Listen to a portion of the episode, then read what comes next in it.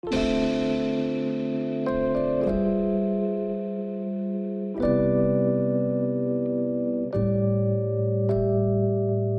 大家好，欢迎收听 Midnight Laundry，我是舒雨。今天是第一次在工作室录音，虽然现在我觉得还是偏就是空旷，但是我希望今天的音质还不错啦。那今天要讨论的呢，就是《大亨小传》的第五章跟第六章。平常如果每一集都有收听的听众朋友们，可能会知道，就是我习惯会一周是读书会，然后一周是平常就是闲聊的单集。但是后来我觉得读书会偷袭下去了，还是要赶快录完会比较好。这样子比较过瘾嘛，所以呢，我就决定先赶快把《大汉小传》这本书跟大家分享完。然后，首先要先祝大家新年快乐。那新的一年呢，当然就是希望有更多有趣的企划。那大家也可以告诉我说，你们想要听到什么样子的内容。就我觉得，有的时候创意就是大家一起集思广益的话，会有更多有趣的企划嘛。然后也很开心，在新的一年有一个工作室。虽然这个工作室主要是录音啦，但它并不是一个就专业的录音室。它基本上就是我会在里面做各种我平常就在做的事情。所以我以后也希望说它是一个可爱的空间，然后可能可以录影片吧。就希望以后可以有 video podcast 之类的内容出现。虽然。呃，如果要做这样子的内容的话，可能要花的时间就更多。但是我觉得有一个自己的空间，就是会让我有这样子很想要创作的欲望。那总之，我们今天就是要进入到算是这本书比较中间的部分了。那我自己觉得要帮这两个章节下一个标题的话，我会说就是“阶级”两个字吧。虽然整本书它基本上就是离不开阶级，因为。首先，它的场景设计就已经是一个是东卵，一个是西卵了。基本上，你地域这么二分法的话，其实很显然可以感觉出来，费兹杰罗他就是想要透过东卵跟西卵的刻画来描述，呃，新钱跟老钱之间的一个算是心态上或是根本上的差异吧。那虽然说他的故事是用一个比较好像爱情故事去包，但我觉得他在讲的其实。爱情的成分反而不多，那为什么会这样说？等一下我们会讨论到。那总之，我们先进入到我们的第五章啦。上一次在第四章的时候呢，不知道大家还记不记得有一件很重要的事情。就是盖茨比就神神秘秘的跟尼克说，他有拜托贝克小姐要来跟他拜托一件事情。这样整整句话讲下来，好像什么绕口令。但总之这件事情就也把尼克搞得很不开心，因为他会觉得啊，我们是朋友，为什么你要拜托什么事情，你还要透过另外一个女生来跟我讲？而且我喜欢这个女生，所以你到底什么意思？那后来当然就真相揭晓了嘛，就是其实盖茨比呢，在很多年前，当他还是个年轻小伙子的时候。他就跟黛西，呃，算是有一段很甜蜜的恋曲吧。那这个恋曲当然就在盖茨比后来要去打仗之后就戛然而止了。然后黛西。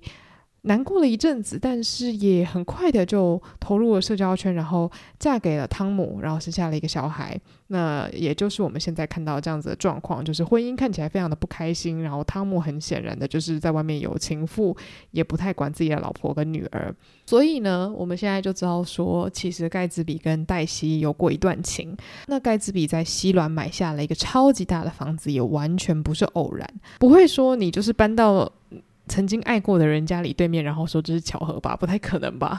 所以这件事情其实是盖茨比精心策划的一场，算是希望可以把他吸引过来的计划啦。他天天在家里办派对，然后自己感觉好像对这些派对的来宾并没有什么兴趣，就是因为醉翁之意不在酒，他办这些派对就是希望可以有一天让黛西自己。大驾光临他的豪宅，但很可惜的这件事情就一直没有成功嘛，所以他只好就是亲身出马来拜托他的朋友们来帮他圆梦。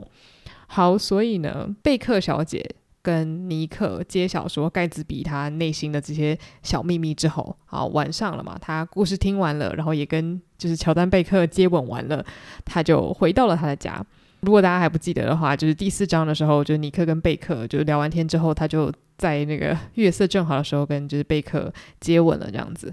好，总之他回到家，然后就看到盖茨比在自己的家里那边等他。那总之尼克回到家之后呢，他就看见盖茨比，然后还有他家里灯火通明的样子。然后呢，盖茨比就开始说一些很神奇的话，他就说：“诶，我们现在去那个 Coney Island 吧，就是在纽约一个还还蛮有名的地方嘛，很多人会去，现在还会去那边观光。”然后他就想说：“现在七晚八晚了，你为什么会邀请我去这个康尼岛玩呢？”然后他就很兴奋哦，然后就开始讲一些有的没的。但是呢，他声音中的急躁就让尼克知道说：“啊，他问他这些话，其实是想要知道说，所以你今天跟贝克小姐聊得怎么样？”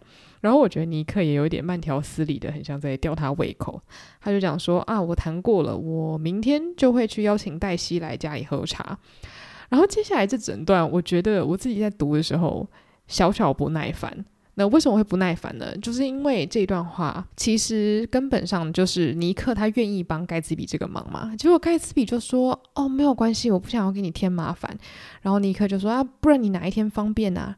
然后盖茨比又说：“没有没有，你哪一天方便？”你知道这个时候完全踩到我的地雷，我就会觉得你要什么就直接讲，就有屁快放。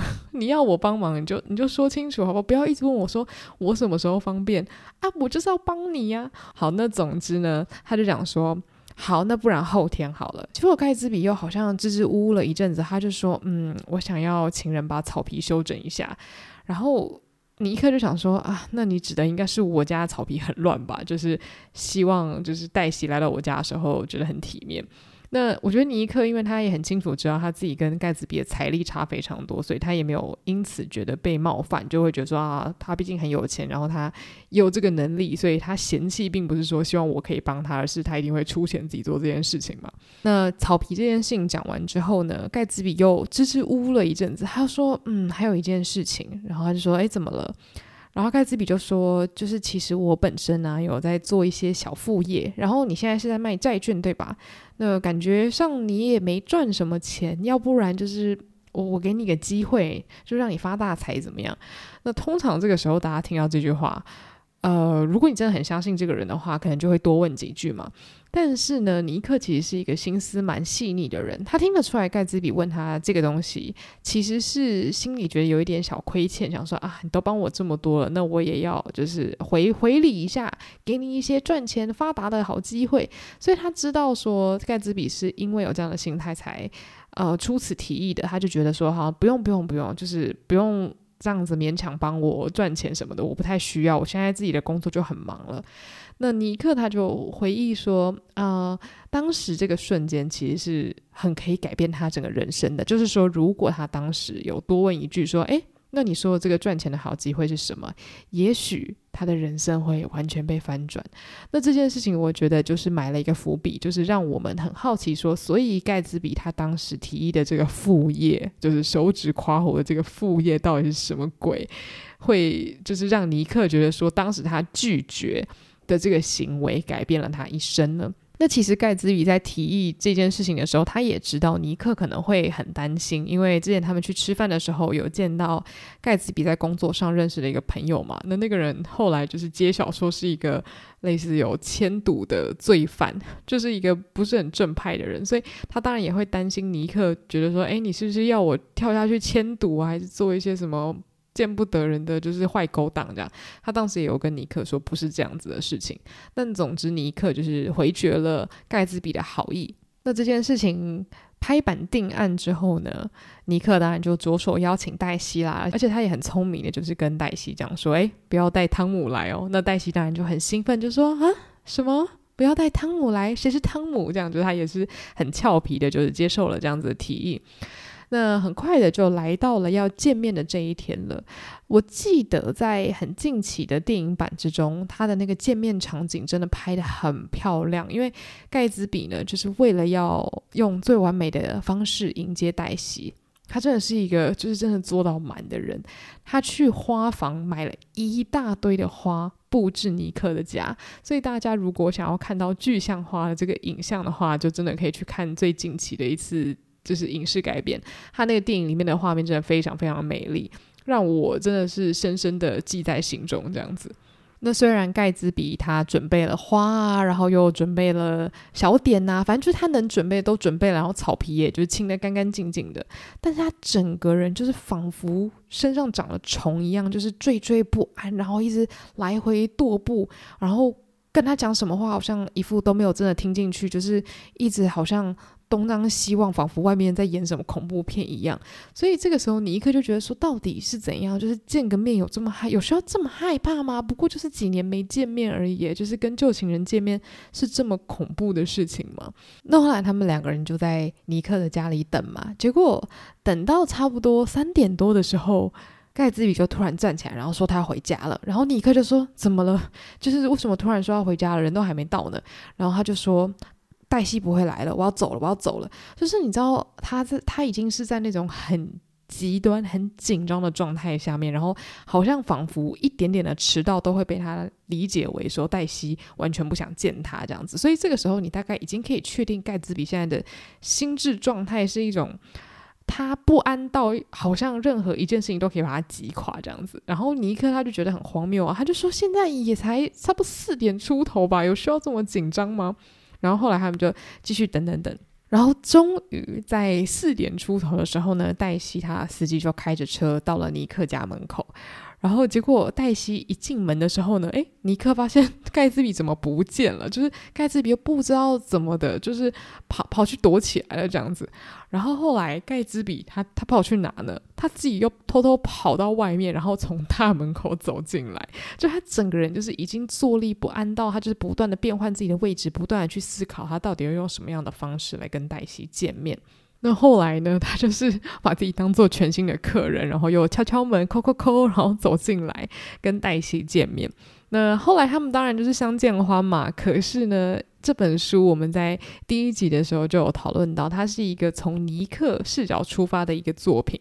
所以说呢，因为尼克希望他们在见面的时候保有自己的空间，他自己一个人就跑到就是前厅，就是让他们两个人在客厅可以好好的就是交流这样子。所以后来他把门关上之后呢，其实我们读者完全也不知道他们见面的时候讲了什么，我们只能从费兹杰罗的文字中知道说啊，他们好像时而窃窃私语，时而低声说话，时而又。充满了笑声，这样子，所以我觉得这也是这本书很好玩的地方，就是说它不太好影视化，因为我们所接收到的讯息完全都是尼克他第一视角所能看到的，非常非常呃线索的视角。因为他只要一旦离开那个房间，我完全不知道盖茨比跟黛西他们到底说了什么，他们到底在相见的时候交流了什么，他们是不是有把过去的情谊一次讲完？那后来因为尼克就是听到，哎，好像他们没有讲什么话，就是一直听到一些沉默，所以他就决定自己走进去客厅来看看他们两个，因为毕竟他是主人嘛，他们是约在尼克家，所以后来他就发现说，盖茨比在说话的时候，整个人就非常的不自然，一下就是会一直压到就是家里的时钟。啊，或者是看起来好像眼神飘来飘去啊，然后讲一些就是很很顾左右而言他的一些话这样子，然后他就觉得，诶，为什么盖茨比变成现在这个样子？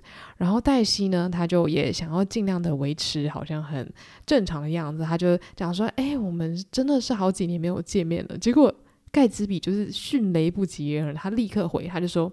到十一月就满五年了。试问，就是如果你是很久没有跟老朋友见面的话，请问你可以立刻说出，就是你跟你朋友到底多久没见吗？应该是不太可能吧。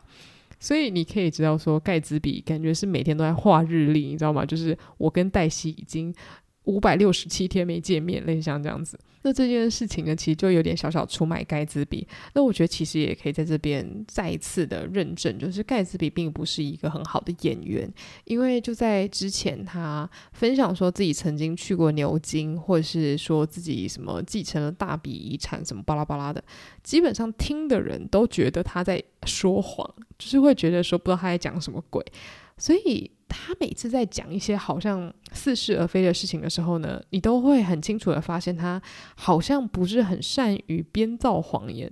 那也就在刚刚那个状况下，你也知道说他好像很想要装得很稀松平常，但事实上他非常非常介意这次的会面这件事情，就在一句话里面马上出卖了，就是大家马上就知道说你应该是想见黛西，想见到死了。对，真的是一个可以说很像小男孩的人吗？那就在这样子很尴尬的时局下呢，尼克他就是也当一个润滑剂，就是好好的去跟黛西聊天啊，然后偶尔也跟盖茨比聊天。可是他又想到说，今天这场会面又不是说我要找两个我的好朋友，我们一起来叙叙旧。今天我约这两个人来，就是要让他们见面，然后可能就是让他们重回往日情怀吧。谁知道啊？就是搞不好盖茨比是希望可以跟跟黛西成为就是。人生挚友吧，反正他就觉得说自己今天的任务并不是来跟他聊天的，所以呢，他就决定要离开。结果这个时候，盖茨比就说：“啊，你要离开吗？我有话要跟你说。”所以他就马上跟着尼克，就是冲出了客厅。然后他就跟尼克说，他觉得这件事情是个错误，因为他觉得就是自己表现得很很奇怪，然后大家看起来很尴尬。然后尼克就说：“可是你们很久没见面啊，所以黛西跟你一样不好意思啊，没有什么好害怕的啊。”而且呢，你现在超没礼貌的，就是黛西一个人坐在客厅里面，你怎么会单独跑出来跟我讲话？然后盖茨比感觉瞬间意识到自己好像完全失序，然后又赶快跑回去这样子。那后来，尼克就一个人在外面晃啊晃，然后让那两个客人在他家里聊天嘛。半小时后呢，他回到屋里，他发现，哎，这两个人好像又回到了往日那种很热络的样子。然后黛西眼中还都是泪水，就是可能他们真的把内心的话都说出来了这样子。然后盖茨比仿佛也就是经历了一场。好像人生的革命嘛，又立刻变了一个人，又变回他那个很充满自信的样子，然后仿佛就是现在他已经完全准备好来谈一笔大生意了，就是很像很像换脸这样子，然后马上就很有自信的说啊。天呐，就是天气怎么变得这么好啊啊！Old Sport 你好，这样如果是我的话，我会真的傻眼。就是你刚刚一个人惴惴不安，然后又在那边完全无视我的话，然后无视客人，现在又给我这么自信，到底在干嘛？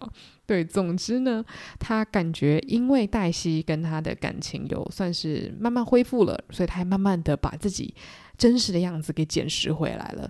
那他这个时候就提议说：“哎，我们要不要一起去我家的大豪宅看看呢？”然后尼克就想说：“哎。”难不成他自己也要跟着一起去吗？那这个时候盖茨比就说：“当然啦，你要跟着我们一起去啊！”那他们三个人呢，就一起跑到隔壁，也就是盖茨比的家。那这个时候黛西才终于知道，哇，原来盖茨比真的是一个发达的男人，他买了一个这么棒的豪宅。然后这个时候又有一个很好笑的片段。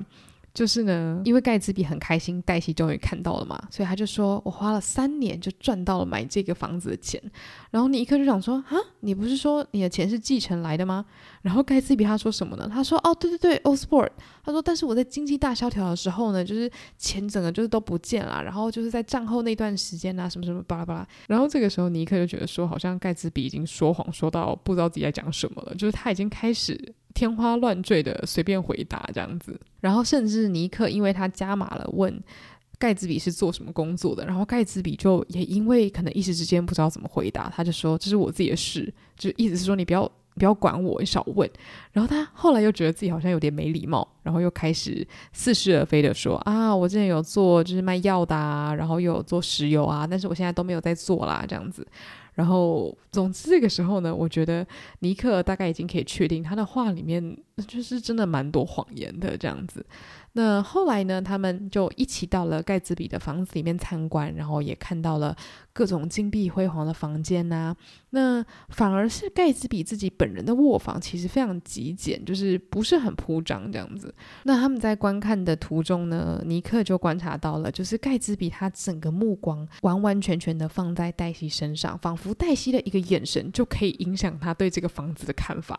就例如说，黛西如果眼神在某个东西停留多两秒，他就觉得说。这个东西立刻移到大厅。如果今天黛西对一个东西皱眉头，明天就立刻把那个东西丢丢掉，类似这样的感觉，就是他的世界好像从今天开始以黛西为就是中心旋转，就黛西就是他的太阳。然后后来呢，甚至就是黛西拿起盖茨比一个用黄金做的梳子梳头的时候啊，盖茨比整个人笑到东倒西歪，就是仿佛已经置身在爱河里面。就是你要想这件事情。从头到尾，就是他们见面不到五个小时，甚至不到三个小时吧，就盖茨比就可以有如此恐怖的变化，就是他已经从惴惴不安到充满自信，到现在他已经是要成为一个就是被爱融化的男人了，就是他人生就过得非常的快，这样子，就是他对于黛西浓烈的感情已经到一个，如果你是旁人，你可能会觉得很疯狂的程度，因为他们五年都完全没有见过面，完全没有说话嘛。然后后来呢，他们来到了盖茨比的衣柜。那盖茨比哦，他因为很有钱嘛，所以他甚至有一个人就是专门帮他买衣服，就他有自己的采购师这样，然后就帮他买了非常多五颜六色、各种不同材质的衬衫。然后他就把衬衫一件一件的拿出来，然后好像就是很炫耀似的，就是把所有的布料这样子撒撒撒。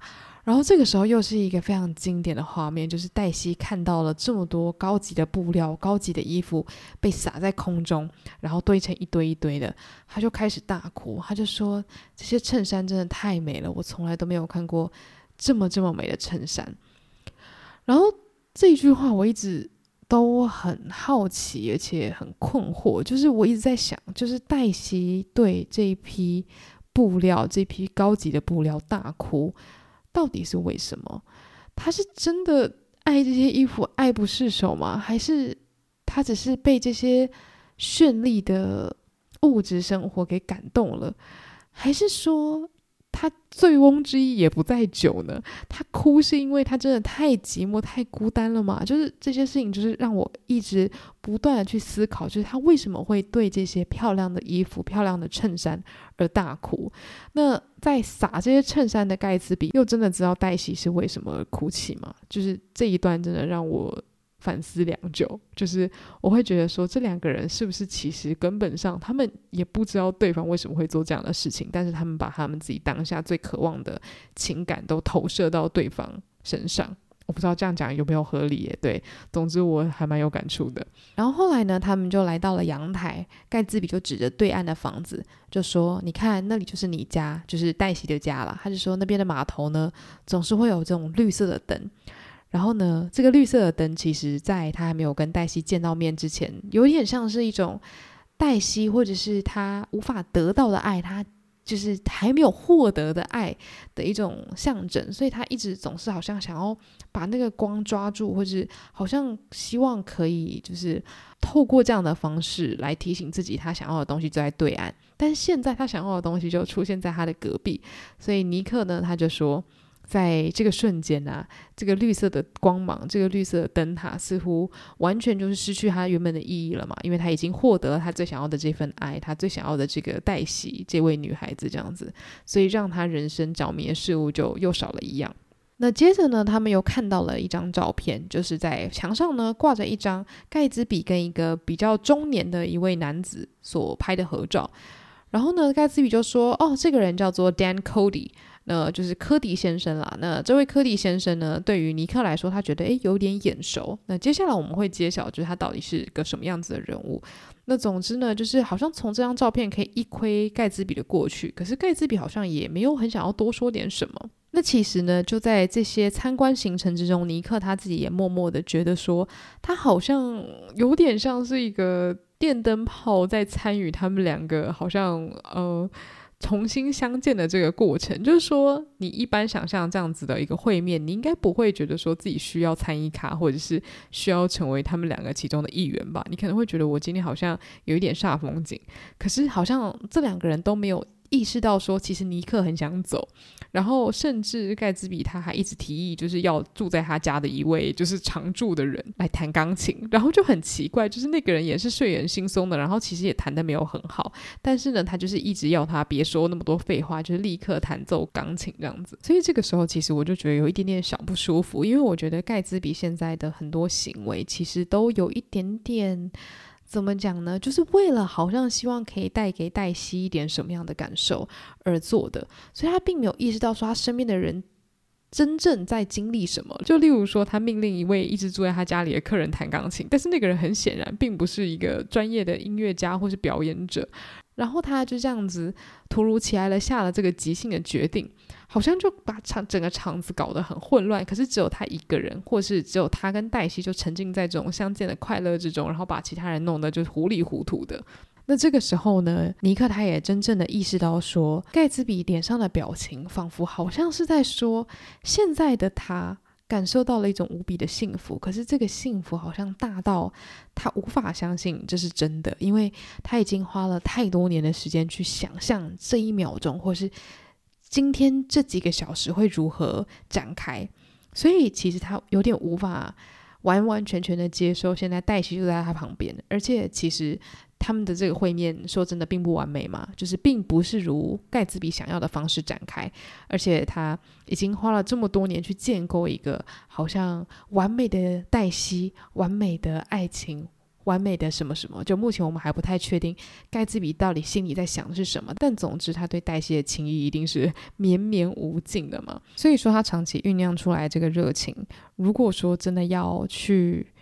完全的满足的话，我觉得是不太可能的。就算黛西再完美，就算黛西好啦，真的就是一直以来都很爱他，完全没有变过心。好了，我相信就是完全无法比得上盖茨比自己建构出来的一个幻想世界，因为他已经花了这么多时间注视着那个灯塔的亮光嘛。所以其实我觉得这一段也算是稍稍的呃告诉了我们盖茨比的命运，因为他花了太多时间在幻想或是在。建构一个虚假的世界，而不是真实的去跟人类接触，真实的去跟他心中所想要的东西互动。对，所以这个时候尼克已经有发现盖茨比他的问题所在了，就是他常常会沉浸在自己所幻想出来的世界之中，然后无法自拔。然后呢，也因为黛西好像随着盖茨比的这个幻想一起起舞，他们两个一起暂时的跑到了这个所谓的逃避的天地，好像他们都可以忘记他们。现实生活中所要背负的一些责任，然后也因为这个样子，尼克他想要说再见。非常多次了，就还是无法，因为他发现说这两个人好像眼睛有看到他，但事实上又无法真的看到。尼克他所感受到的一切，或是他所想要表达的事情，所以他就只好看着他们两个人，然后自己默默的一个人离开，走出了那个大宅，然后让他们两个去享受他们应该要享受的独处时光。那这个部分就是第五章了。其实我觉得五六章，呃，虽然有发生蛮多事情的，但是也不太好解释，因为其实第五章算是蛮明显的告诉我们盖茨比他。的性格，虽然这个时候我们还不知道他到底是打哪来的，他到底是什么样子的背景，但其实你会知道说，他做很多事情的初衷都是为了黛西。而且他为的这个黛西呢，其实主要是他五年之中没有见到这个黛西，因为他们两个其实没有什么联络嘛。那他花三年的时间赚够了钱，买了这个大豪宅，也就是希望可以跟他见上一面。但是真的见上一面之后呢，两个人又尴尬的要死。虽然到最后是有化解尴尬，然后很开心的带着他去参观豪宅，但是其实我觉得不止盖茨比，应该读者跟尼克本人都觉得这一切都有点太飘飘然，而且这个。飘飘然不是那种置身云朵、置身浪漫爱情的那种飘飘然，而是一种你很疑惑，你会很好奇，说这件事情到底要怎么继续下去？就是你会觉得好像很空，因为呃，一方面是我们跟尼克一样都不知道他们到底讲了些什么，他们聊天的时候到底说了些什么，所以你会很好奇说。这两个人到底是有多深厚的感情？他们到底是有多爱彼此呢？那这个部分我觉得也是很有趣。那下一章节我们会更深入的去看看，说这两个人他们到底有什么样的共同点，或者是说这两个人到底还有没有机会可以有进一步的任何关系？因为我们现在还不太清楚的知道，呃，一个有妇之夫跟一个年轻力壮的西软富豪，他们要怎么样展开感情？难不成是要婚外情吗？还是要怎么样离婚？嗯、再续前缘什么之类的，对，总之这就是第五章。那第六章呢？其实我觉得就是非常非常多资讯啦。第六章的开头呢，就是有一天有一个记者跑来盖茨比家，就说：“你有没有想要说些什么？”然后盖茨比就一头雾水，就说：“哈，我要说什么？就是没什么好说的。”那为什么会有这件事情呢？就是因为他邀请了这么多人来参加他的派对。那前面我们也有看到说，很多参加派对的人都会对盖茨比的身世有自己的一番解释，然后就会以讹传讹，一直把一些流言蜚语传来传去。所以也就是因为这样，他在纽约呢，就是一个恶名昭彰的人物，甚至连什么。就是各种奇形怪状的可能犯罪行为都会跟盖茨比这个人有联系，所以说记者就想说啊，那不然我来一窥庐山真面目，直接问一下盖茨比本人好了。那结果事实到底是什么呢？尼克就在这边告诉我们完整的故事。那尼克当然他有说，这些完整的故事都是他到很后期的时候才知道的，但是因为既然谈到了，就是纽约市对于盖茨比有诸多流言蜚语，他就决定诶，提前在这个书比较前面的部分，先来澄清一下盖茨比不是他们说的那些人。那盖茨比真正的身世是什么？他要来做一个澄清大会，这样子，所以可以感觉出来，尼克他在诉说这一段跟盖茨比有关的故事的时候呢，他是一直很护护着他的朋友的嘛，就他一直很不希望别人对盖茨比有任何误解。那盖茨比呢？他其实不叫 Jay Gatsby，他本人的名字呢叫做 James Gatz，所以叫做詹姆斯盖茨，就没有差很多啦，就也是 J 然后 G 这样子。那他其实呢，父母都是农民。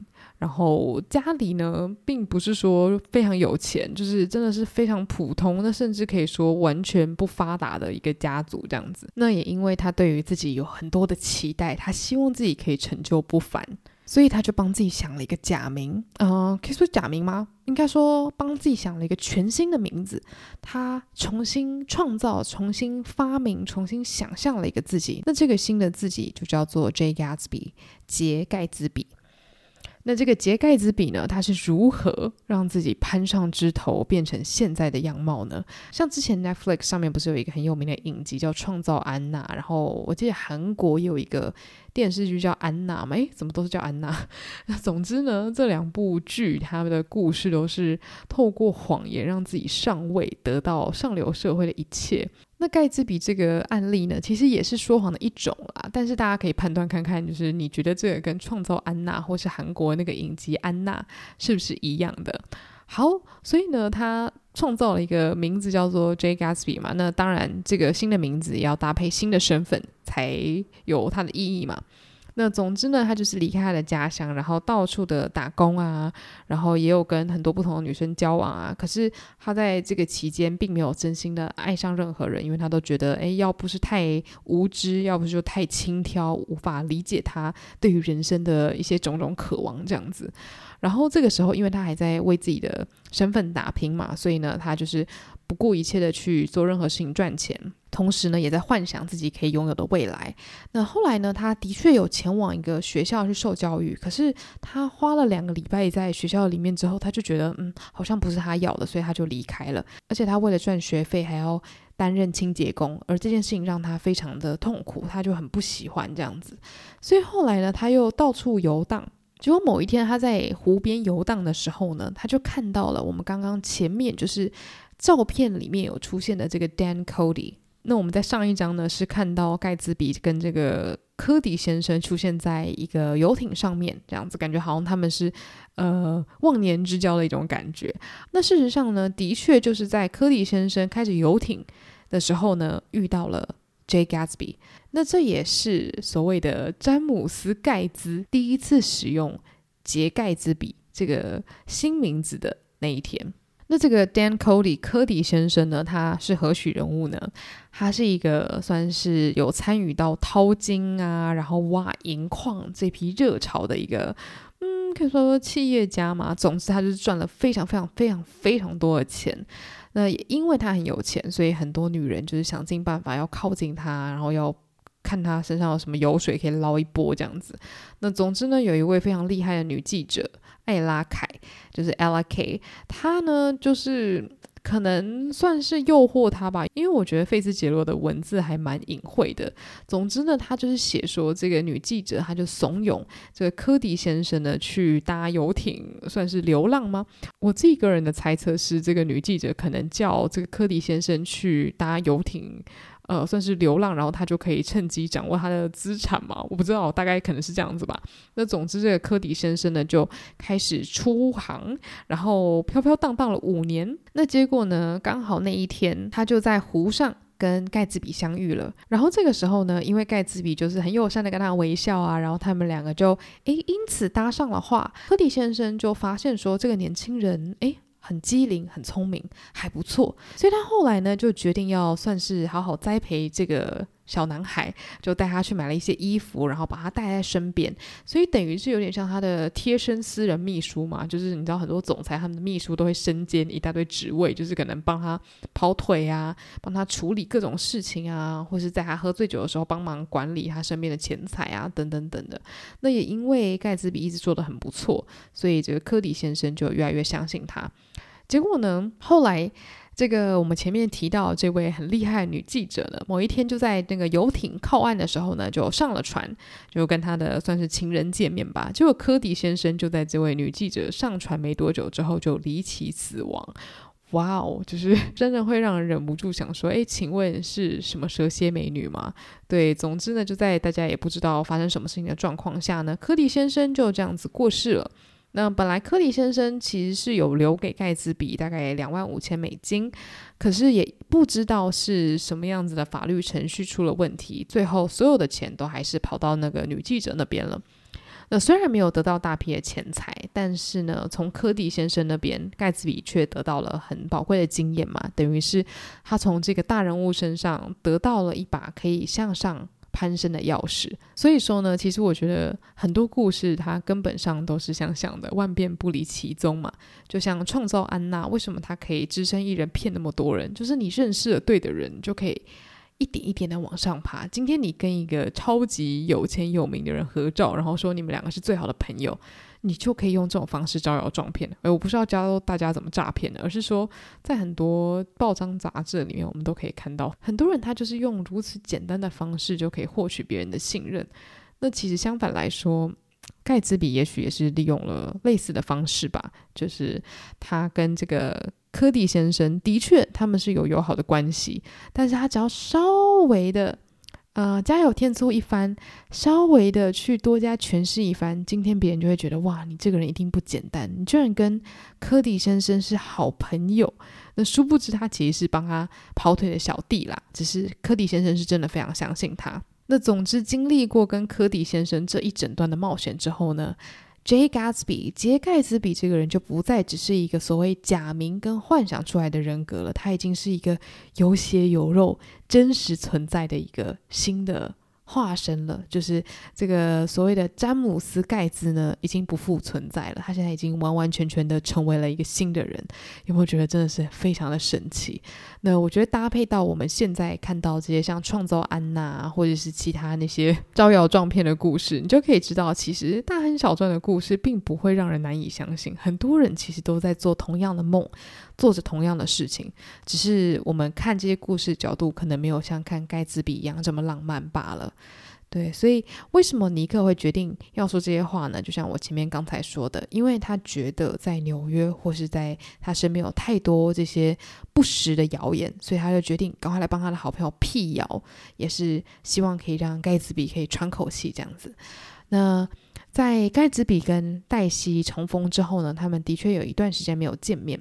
但是呢，他工作忙一忙，尼克后来还是决定说：“诶，该去拜访他这位好邻居、好朋友这样子。”所以呢，某一天下午，他就来到了盖茨比家。殊不知呢，这一天又是一个非常非常尴尬的会面。为什么？因为盖茨比家居然来了三个客人。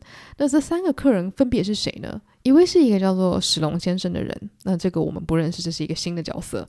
然后呢，他带着汤姆，呃，也就是黛西的老公 Tom Buchanan。好，然后再来还有一位就是穿着那个骑马装的一个漂亮的女士，呃，这个人呢，她以前来过盖茨比的派对，但是我们不知道她名字叫什么，就对了。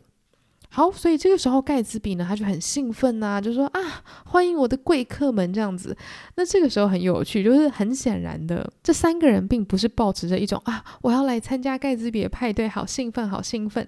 那盖茨比却好像很殷殷期盼的可以服务他们，因为感觉得出来，盖茨比也许内心潜意识也认为说，别人来他的家，别人来拜访他，其实就是希望可以得到高规格的对待啊，希望可以很高规格的被接待这样。样子好像仿佛他只能用这种方式把人留在他家吗？就是从这里开始，我已经觉得有点不舒服了。就是感觉出来盖茨比真的很迫切，希望他的宾客都可以很欢快这样子。那这个时候大家的话呢就很不投机，就是感觉这个史龙先生在说话的时候完全没有任何一点点的那种感谢之情嘛，就他并没有觉得来到盖茨比的派对让他觉得啊。呃，脸上增光，所以他们在说话的时候，就是一直有一种好像对不上频率的感觉。就是他会问他说：“诶，你要你要不要来杯柠檬水？哦，不用不用。你要不要来杯香槟？哦，不用不用不用不用。哦，那那你还需要什么呀？不用不用不用。就是一直好像有一种诶，所所以呃，要不要我接待你？还是不要？还是怎么样？就是反正就很尴尬。”那这个时候呢，盖茨比就转向汤姆啦，他就说：“哎，就是我们之前有在哪里见过，你还记得吗？”然后汤姆很显然就是不记得，然后盖茨比又很局促不安的说：“啊，之前两个礼拜我们有有见过面啊，而且我认识你老婆。”然后这个时候汤姆就整个很混乱，想说：“第一个你是谁？第二个你为什么会认识黛西呀？”就是汤姆这个人就是很很爱面子嘛，很大男人呐，所以当然这几件事情都会让他觉得格外的不爽。那后来呢，一直没有讲话的这个女生，就是我们刚刚说的有三位客人嘛，其中一位是一个穿着骑马装的漂亮女性，她就跟盖茨比说啊，不如我们到时候一起参加你的下一场晚宴吧。然后盖茨比就很开心啊，他就说当然好啊，欢迎你们来参加。然后呢，那位史隆先生就是整个人很没朝气的，就是说哦，那我们该走了吧？好哦，好哦，这样子就是很很敷衍、很打发的感觉。那这个时候呢，盖茨比就又更急迫了，他就感觉很希望可以再多跟这些人相处一些时间。那当然，我们就可以很明显的知道，他当然是想要跟汤姆多相处一些时间了。他这么的爱黛西，他应该希望可以多了解她的老公吧？我这边大胆猜测，应该就是希望可以了解汤姆是一个多烂的人，来让他自己觉得说，嗯，我一定要把黛西抢回来这样子。那总之呢，他就讲说，哎，你们就。留下来吃晚餐吧，等一下搞不好就会有很多很厉害的人从就是纽约跑来我家哦，什么之类的。结果呢，他们就好像一副非常想走的样子。然后那个女生呢，她甚至说：“哦，我要去吃晚餐啦，而且你们答应说要陪我的。”然后她甚至看着尼克说：“你要不要一起来呀？”这样子。然后尼克就说：“呃，我可能不方便哦。”然后这个女生才转向盖茨比说：“啊，不然你来好了。”就是尼克说他不能来。然后结果这个时候，哦，真的很尴尬。大家学生时期不知道有没有经历过这种事情？就是这个史隆先生呢，就窃窃私语的讲了些什么，好像一副就是有一种啊，你干嘛邀请盖茨比啊？就我们本来没有说要让他来，结果盖茨比就很热切的说：“啊，好啊，我我没有骑马，但是我有开车，你们可以等我一下吗？”这样子。然后后来呢，他们一行人就走到门口，然后汤姆呢就趁盖茨比去开车的这段时间，他就说：“天哪，那个人还真的要来哦！”他他没有感觉到，就是这个女的超不想要他来吗？然后尼克就说：“可是他刚自己邀请盖茨比的。”然后汤姆就有一种啊，这个人真的是很不会看空气那种感觉，他就说。啊！可是他到那个宴会，他谁都不认识，他干嘛来啊？就是有一种人家邀请你，只是讲好听的，你还真相信了，这样其实就很伤人啊。就是他们好像有点。呃，半可怜盖茨比嘛，然后半看笑话的感觉。那这个时候虽然不太确定到底为什么这三个人的态度如此的奇怪，就是你爱来又爱嫌，但是我很明显的可以感觉出来，他们应该都是懂暖的人，就是有一种纡尊降贵，就像我们之前讲的，就是好像想要一窥盖茨比这个人，可是又很瞧不起他，然后又觉得一副好像他是乡巴佬，什么都爱跟那种感觉。对，所以这个时候就觉得还蛮难过的。然后呢，果不其然，这三个人就想说啊，盖茨比去开车，我们就不等他了。那史隆先生他就跟尼克讲说，你就跟他说我们不能等了。然后他们三个人就走了。那这件事情就这样子结束啦。我也不知道盖茨比心里是有什么样子的感觉，搞不好他真的没有感觉到说这三个人好像有点默默的瞧不起他，但尼克是看在眼里的啊。那我相信尼克一定知道说这三个人就是。有点不善良吗？就是你如果真的瞧不起人家，你就不要来这边看人家笑话嘛，对吧？那接下来呢，黛西她终于要正式的来参加盖茨比的派对了。但是也因为汤姆在跟盖茨比会面的时候，听到盖茨比说他认识他老婆嘛，所以他心里就很不爽啊，想说好，那我要跟着我老婆一起来看看这烂派对。然后他们就来了。但是呢，这个在尼克的记忆中却是一个很不快乐的事情。为什么呢？因为他讲到一句很重要的话，他就讲说，在西软的这些疯狂派对呢，已经自成一格，有自己的文化，就是仿佛他有自己的生命，好像不需要跟别的什么哪里的高级派对做比较，他就是他自己。但是今天你被迫要透过一双全新的眼睛去看你已经很熟悉的事物，这其实是一件不是很舒服的事情。如果我具体一点来举例的话，这是我个人的理解啦，就有点像是嗯。今天你很喜欢你的学校，你觉得你的学校有自己的风格，就真的很有趣什么之类的。结果今天你有一群从别的国家来的朋友，然后要来参观你的学校，但很显然他们可能对于你学校的文化或是你学校的特色完全不理解，你就会很害怕说会不会他们到时候看到一些你习以为常的东西，然后却大惊小怪，或是觉得很奇怪、很丑陋、很讨厌、很俗气等等等等。我觉得。大概有一点点这样子的情绪在吗？就是你其实没有很想要面对别的人，他们对于你熟悉的这个环境有什么样的想法？大概是这样子吧。尤其呢，这又是东卵跟西卵不同的眼光，我们大概也可以知道会发生什么事情。那总之一开始黛西是保持着很快乐的心情参加这个派对的，就觉得哇，所有东西都好酷、好新鲜哦，这样子。那他们就开始到处的去看这个派对里面的各式各样的东西。盖茨比也很自豪啊，就讲说啊，你们在这边会看到一大堆你们可能平常都没有想过会见到的人，例如说，你看那边有一个女演员，那边有一个导演，这边有一个制片人什么的。然后汤姆就很不以为然，他就讲说：“我们平常本来就不会到处走来走去，就意思就是说我根本就不稀罕这种。”烂聚会，就是我不是很稀罕看到这些有名的人，好吗？我们就是档次很高，不会一天到晚抛头露面的这样子。但是盖茨比呢，还是完全没有接收到这样的讯息，或者是说他很刻意的去忽略汤姆这个不以为然的情绪，他就不断的去介绍说啊，这个是呃布坎南先生啊，布坎南太太啊，这样子就是跟大家介绍黛西他们一群人的这个身份。而且他还特别，就是有点恶趣味嘛，一直强调说汤姆是马球健将，就是 the polo player 这样子。那这件事情我猜是有点小让汤姆不爽啦，就是我不知道啊，我觉得有一种挑战的意味嘛，就是呃盖茨比要抢先在汤姆说出任何话之前，先帮他贴标签，这是我自己的一个小小的解读。所以汤姆他就有一种啊，有点小困窘，就说。可不可以不要一直介绍我是什么马球健将啊？就是有点小尴尬这样。然后呢，汤姆也是在这个环境里面到处有跟不同的人交流啊。然后黛西呢就跟着尼克还有盖茨比去不同的地方吃饭这样子。那中间呢，甚至黛西呢有跟盖茨比。一起跳舞，然后还到尼克家那边坐了半个多小时，因为就两个房子都在隔壁嘛，所以是很快就可以到的。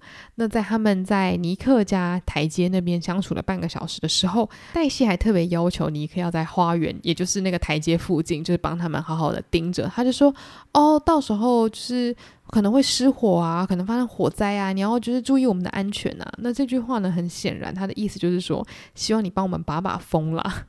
就很很很明显啊，就是感觉他就是想要跟盖茨比好好的享受两个人的独处时光，然后他希望尼克可以帮他把个风，不要让可能汤姆或是其他闲杂人等看到这样子。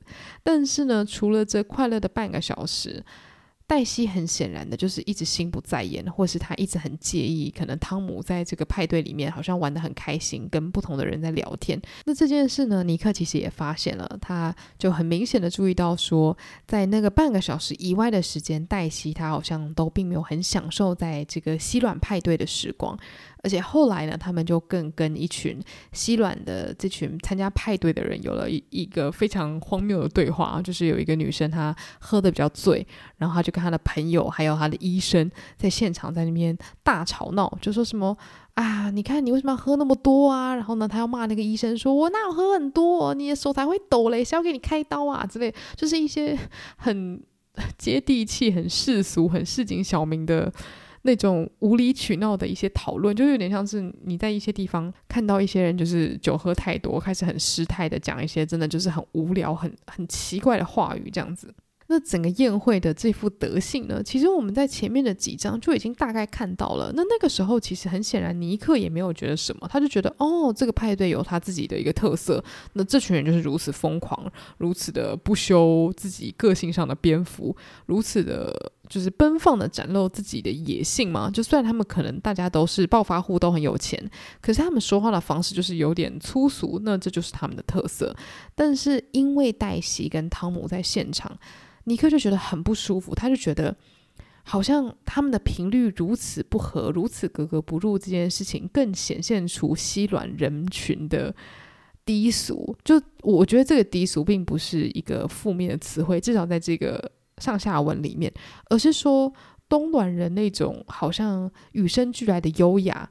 跟西软这样子去碰撞下来，会让尼克觉得他不想要面对这样子的差异，或是这样的差异对他来说太沉重，他不想要去接受。那其实也就是因为这样子，黛西他终究无法真正的去享受这个派对。虽然他很希望自己可以在这个派对，呃，得到欢乐的感觉，或是觉得自己好像被启发了，或是觉得自己得到了一些新的人生能量这样。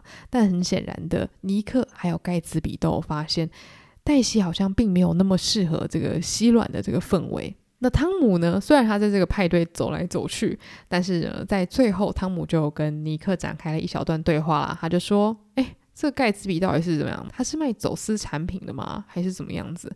然后尼克就说：“盖茨比不是。”那汤姆他就是很斩钉截铁的说呢：“我一定会把这个盖茨比的底细给挖出来。他这种人就是这种暴发户，他一定是做走私，不然就是做一些。”就是偷鸡摸狗的事情才会有这样子的一番成就吧。就是其实他也跟其他那些说三道四的人有很相像的想法了，而且他是更嗤之以鼻的，觉得这盖茨比应该不是什么好东西吧，就是很瞧不起他，也很瞧不起他拥有这些物质、钱财还有生活。而且汤姆甚至也嘲笑黛西说：“我看你好像也玩得没有很开心啊，就是你这个什么朋友啊。”而且因为他之前听到黛西认识盖茨比，他就已经觉得说：“可恶，为什么这个年头女人都可以到处跑来跑去？” 那当然，首先这是一个非常厌女的一句话。那我觉得再者就是因为他觉得盖茨比有一点点侵犯到他的领地了嘛。因为很显然，黛西对他来说是一种附属品、拥有物。那这个时候，他对于盖茨比的敌意就更强烈了，还有更想要好像揭穿这个人的。假面具，好像在他那个就是非常绅士的外表下呢，一定是做了什么不可告人的勾当。那在这个晚宴结束的晚上呢，大家都离开了，黛西跟汤姆也都离开了，只剩下尼克在等着盖茨比。那后来盖茨比一见到尼克，他就说黛西不喜欢，就是又跟当时他觉得黛西不会到场跟他见面一样，就是那种很绝望、很焦躁的情绪这样子。他就说。他玩得不开心，然后盖茨比又说：“我觉得我离他很远，我觉得他不懂，我觉得他不懂我有多努力想要做到这件事情，而这件事情就是我希望他可以回到我身边。”所以这个时候，盖茨比终于说出他内心最大的愿望：他希望黛西做的事情是什么呢？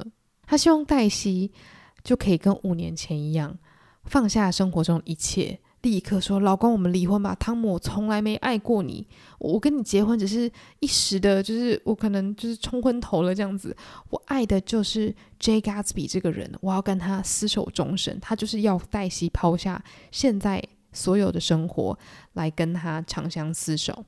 但是他现在好像发现说，黛西虽然很开心可以跟他见面，可是并没有像他一样拥有如此炙热的爱。所以他就很困惑，因为他觉得我们过去可以坐在一起无话不谈，我们是最了解彼此的人。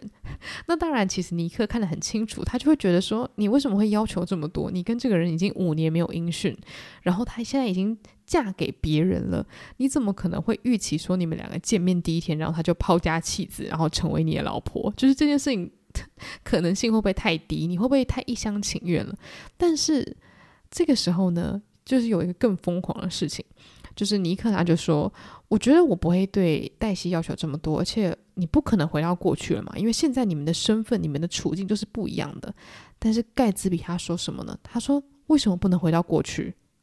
当然可以啊，我一定会把一切还原到原本他应该要是的样子。”这个时候，其实你就你就知道说，盖茨比他要的不是黛西看他一眼，不是黛西进到他的大宅院。他要的是黛西回到五年前的他，唯有做到这个样子，才是真正的完成盖茨比心中的愿望。所以你就知道这件事情，或是这个故事，它一定会是悲剧收场，因为你要如何去回到当时那种。单纯的样子其实不太可能了嘛。就是今天这件事情，不论放在谁身上，我觉得都是一种很沉重的负担。更何况这个人已经花了五年的时间去塑造你应该要多完美，你们之间的关系应该要多完美。我觉得任何人就算是天使也无法达到盖茨比心中想象的这种美好程度，这种爱情的疯狂炙热与纯粹。所以说呢，盖茨比也许是因为他曾经经历过从零到有，建造出自己新的一个人格、新的一个身份，甚至是新的一个说话谈吐的方式。他已经建造出了一个好像是老钱、优雅、成功的自己，所以他认为说，我当然可以再重新建构出我以前曾经尝过的爱，我以前曾经吻过的女孩，她依然可以成为我此生最纯粹、最棒的伴侣。对，所以这个是目前盖茨比的人生愿望，那也被尼克听到了这样子。所以说呢，这个章节的结论，我们大概可以知道，就是说，其实盖茨比他在追寻的东西，为什么我在最一开始说不是爱情？就我觉得这个故事它。在讲的不是爱情，是因为盖茨比他在做的事情很像在跳独角戏，就是他已经先想好了这个偶像剧、这个爱情剧应该要怎么样去进行，然后他是男主角，那黛西就是可以填补女主角的位置，他可以去演出盖茨比心中想象的这个完美的爱应该要如何呈现。但是很明显的，这个女主角她现在所处的状态，并不是一个最适合演出的状态。对，所以呢，其实她是想要透过找回这份爱，来把她失去的人生，或是把她这个未完待续的人生，做一个算是最完美的句点吗？就因为我目前知道，盖茨比唯一的愿望就是希望可以跟。黛黛西长相厮守嘛，对，所以他在追寻这段爱的过程中，好像就是要把一部分不存在的拼图拼起来。因为 Jay Gatsby 这个身份从头到脚都是假的，所以其实让人觉得很难过。但是其实也可以共感啦，就是说，其实想要创造自己，重新想象一个自己，并不是一个很新的概念。我们今天去到一个新的。可能学校、公司、社交场合都是一个你可以重新想象自己、重新建造自己的一个时间嘛。这件事情应该是每个人都会去做的，甚至是放一个暑假、放一个寒假，你都可以去重新想象，或是重新建造一个新的自己。很多人都会觉得这个是一个。呃，培养新习惯很好的时间点嘛，所以我觉得大概盖茨比就是把这样子的概念放到最最最最最最大，然后搭配上他对于爱情的执念所产生的一种非常炙热的狂想。对，那再来就是我前面有提到说这两个章节跟阶级很有关系嘛，那我们在派对上面的场景其实就可以略知一二，就是说。黛西虽然很开心可以跟盖茨比相见，但是他的生活环境跟盖茨比的呃派对氛围很显然是两个世界。就是汤姆他很明显的已经表现出自己对于这样子的状态是嗤之以鼻的，然后汤姆也不厌其烦的透过不同的场景来告诉我们，他跟他的朋友都很瞧不起盖茨比，他们都好像觉得这个人无足轻重，然后觉得好像他谁都不认识，要来看他笑话。那黛西不一样，她很开心可以再次跟盖茨比见面，然后她也很惊讶，她原来有着一个这么辉煌的过去哦。她认识这柯迪先生，因为她并不知道他其实是柯迪先生的小弟嘛。然后她也很惊讶说：“哇，他有这么多的钱财，过着这么奢华的人生，买了一个这么漂亮的房子。”但是当他真的参与西软派对的时候呢，他又深深的觉得自己格格不入，还有身旁的人都好好俗气呀、就是讲着。呃，真的是很不入耳的，就是很吵闹的话语，完全不知道自己在说什么，然后很失态。其实我觉得整个状况是很悲哀，就是当你打从心里想要喜欢一个地方，可是你却用身体表示你无法习惯这个氛围的时候，你就知道说，其实，在根本上，他们两个是完全不一样世界的人。因为黛西很明显，他就是出生于良好、古老的有钱的人家，那盖茨比他是用。想象的方式，把自己从零到一百幻想出来。今天这两个就是一个天差地远的社会阶级，所以为什么有的时候社会阶级会让人很郁闷？就是很多事情你模仿不来，或是你模仿不成。就像是他声称自己去过牛津大学，然后呢又一直想要使用 Old Sport 这个词汇来表示说自己好像属于某一种老钱社群。这些模仿，因为他并不是一个演员。其实都很不成功，所以你会看到一个人，他一直在徒劳无功的试图要抓住什么，但是却什么也都没抓住。这不就很像是他一直试图要抓住黛西家里那边的绿色灯塔，但是光是一个你抓不住的东西啊，对吧？我觉得这个隐喻还蛮不错的，因为光这种东西就是你越试图去抓住它，你越抓不到。然后你试图去躲开它，其实你也躲不掉。所以就是黛西就像是一个光一样，不断的照耀跟不断的诱惑着他，使他前进，使他想要就是再往前走一步。可是当你想要把这个光留在自己身边的时候，你打开手，什么都没有留下来。对，所以。啊，虽然有些人可能还不知道大亨小传的结局，不过这个时候你大概可以知道这个故事的调性会是如何啦。你不太可能会期盼看到一个甜甜蜜蜜的爱情展开吧，对吧？已经有这么多隐喻在这里了。对，总之呢，这就是第五章跟第六章的故事，希望大家。嗯，听得还开心，那我们就下一集的读书会再见啦。那如果你有任何朋友可能会喜欢这样子的内容的话，也欢迎分享给你身边的人，或者是到我的 IG Andrew Allen 八五一跟我互动，告诉我你收听后的心得。所有的相关资讯我都会放在下方资讯栏。那我们就下集再见喽，拜拜。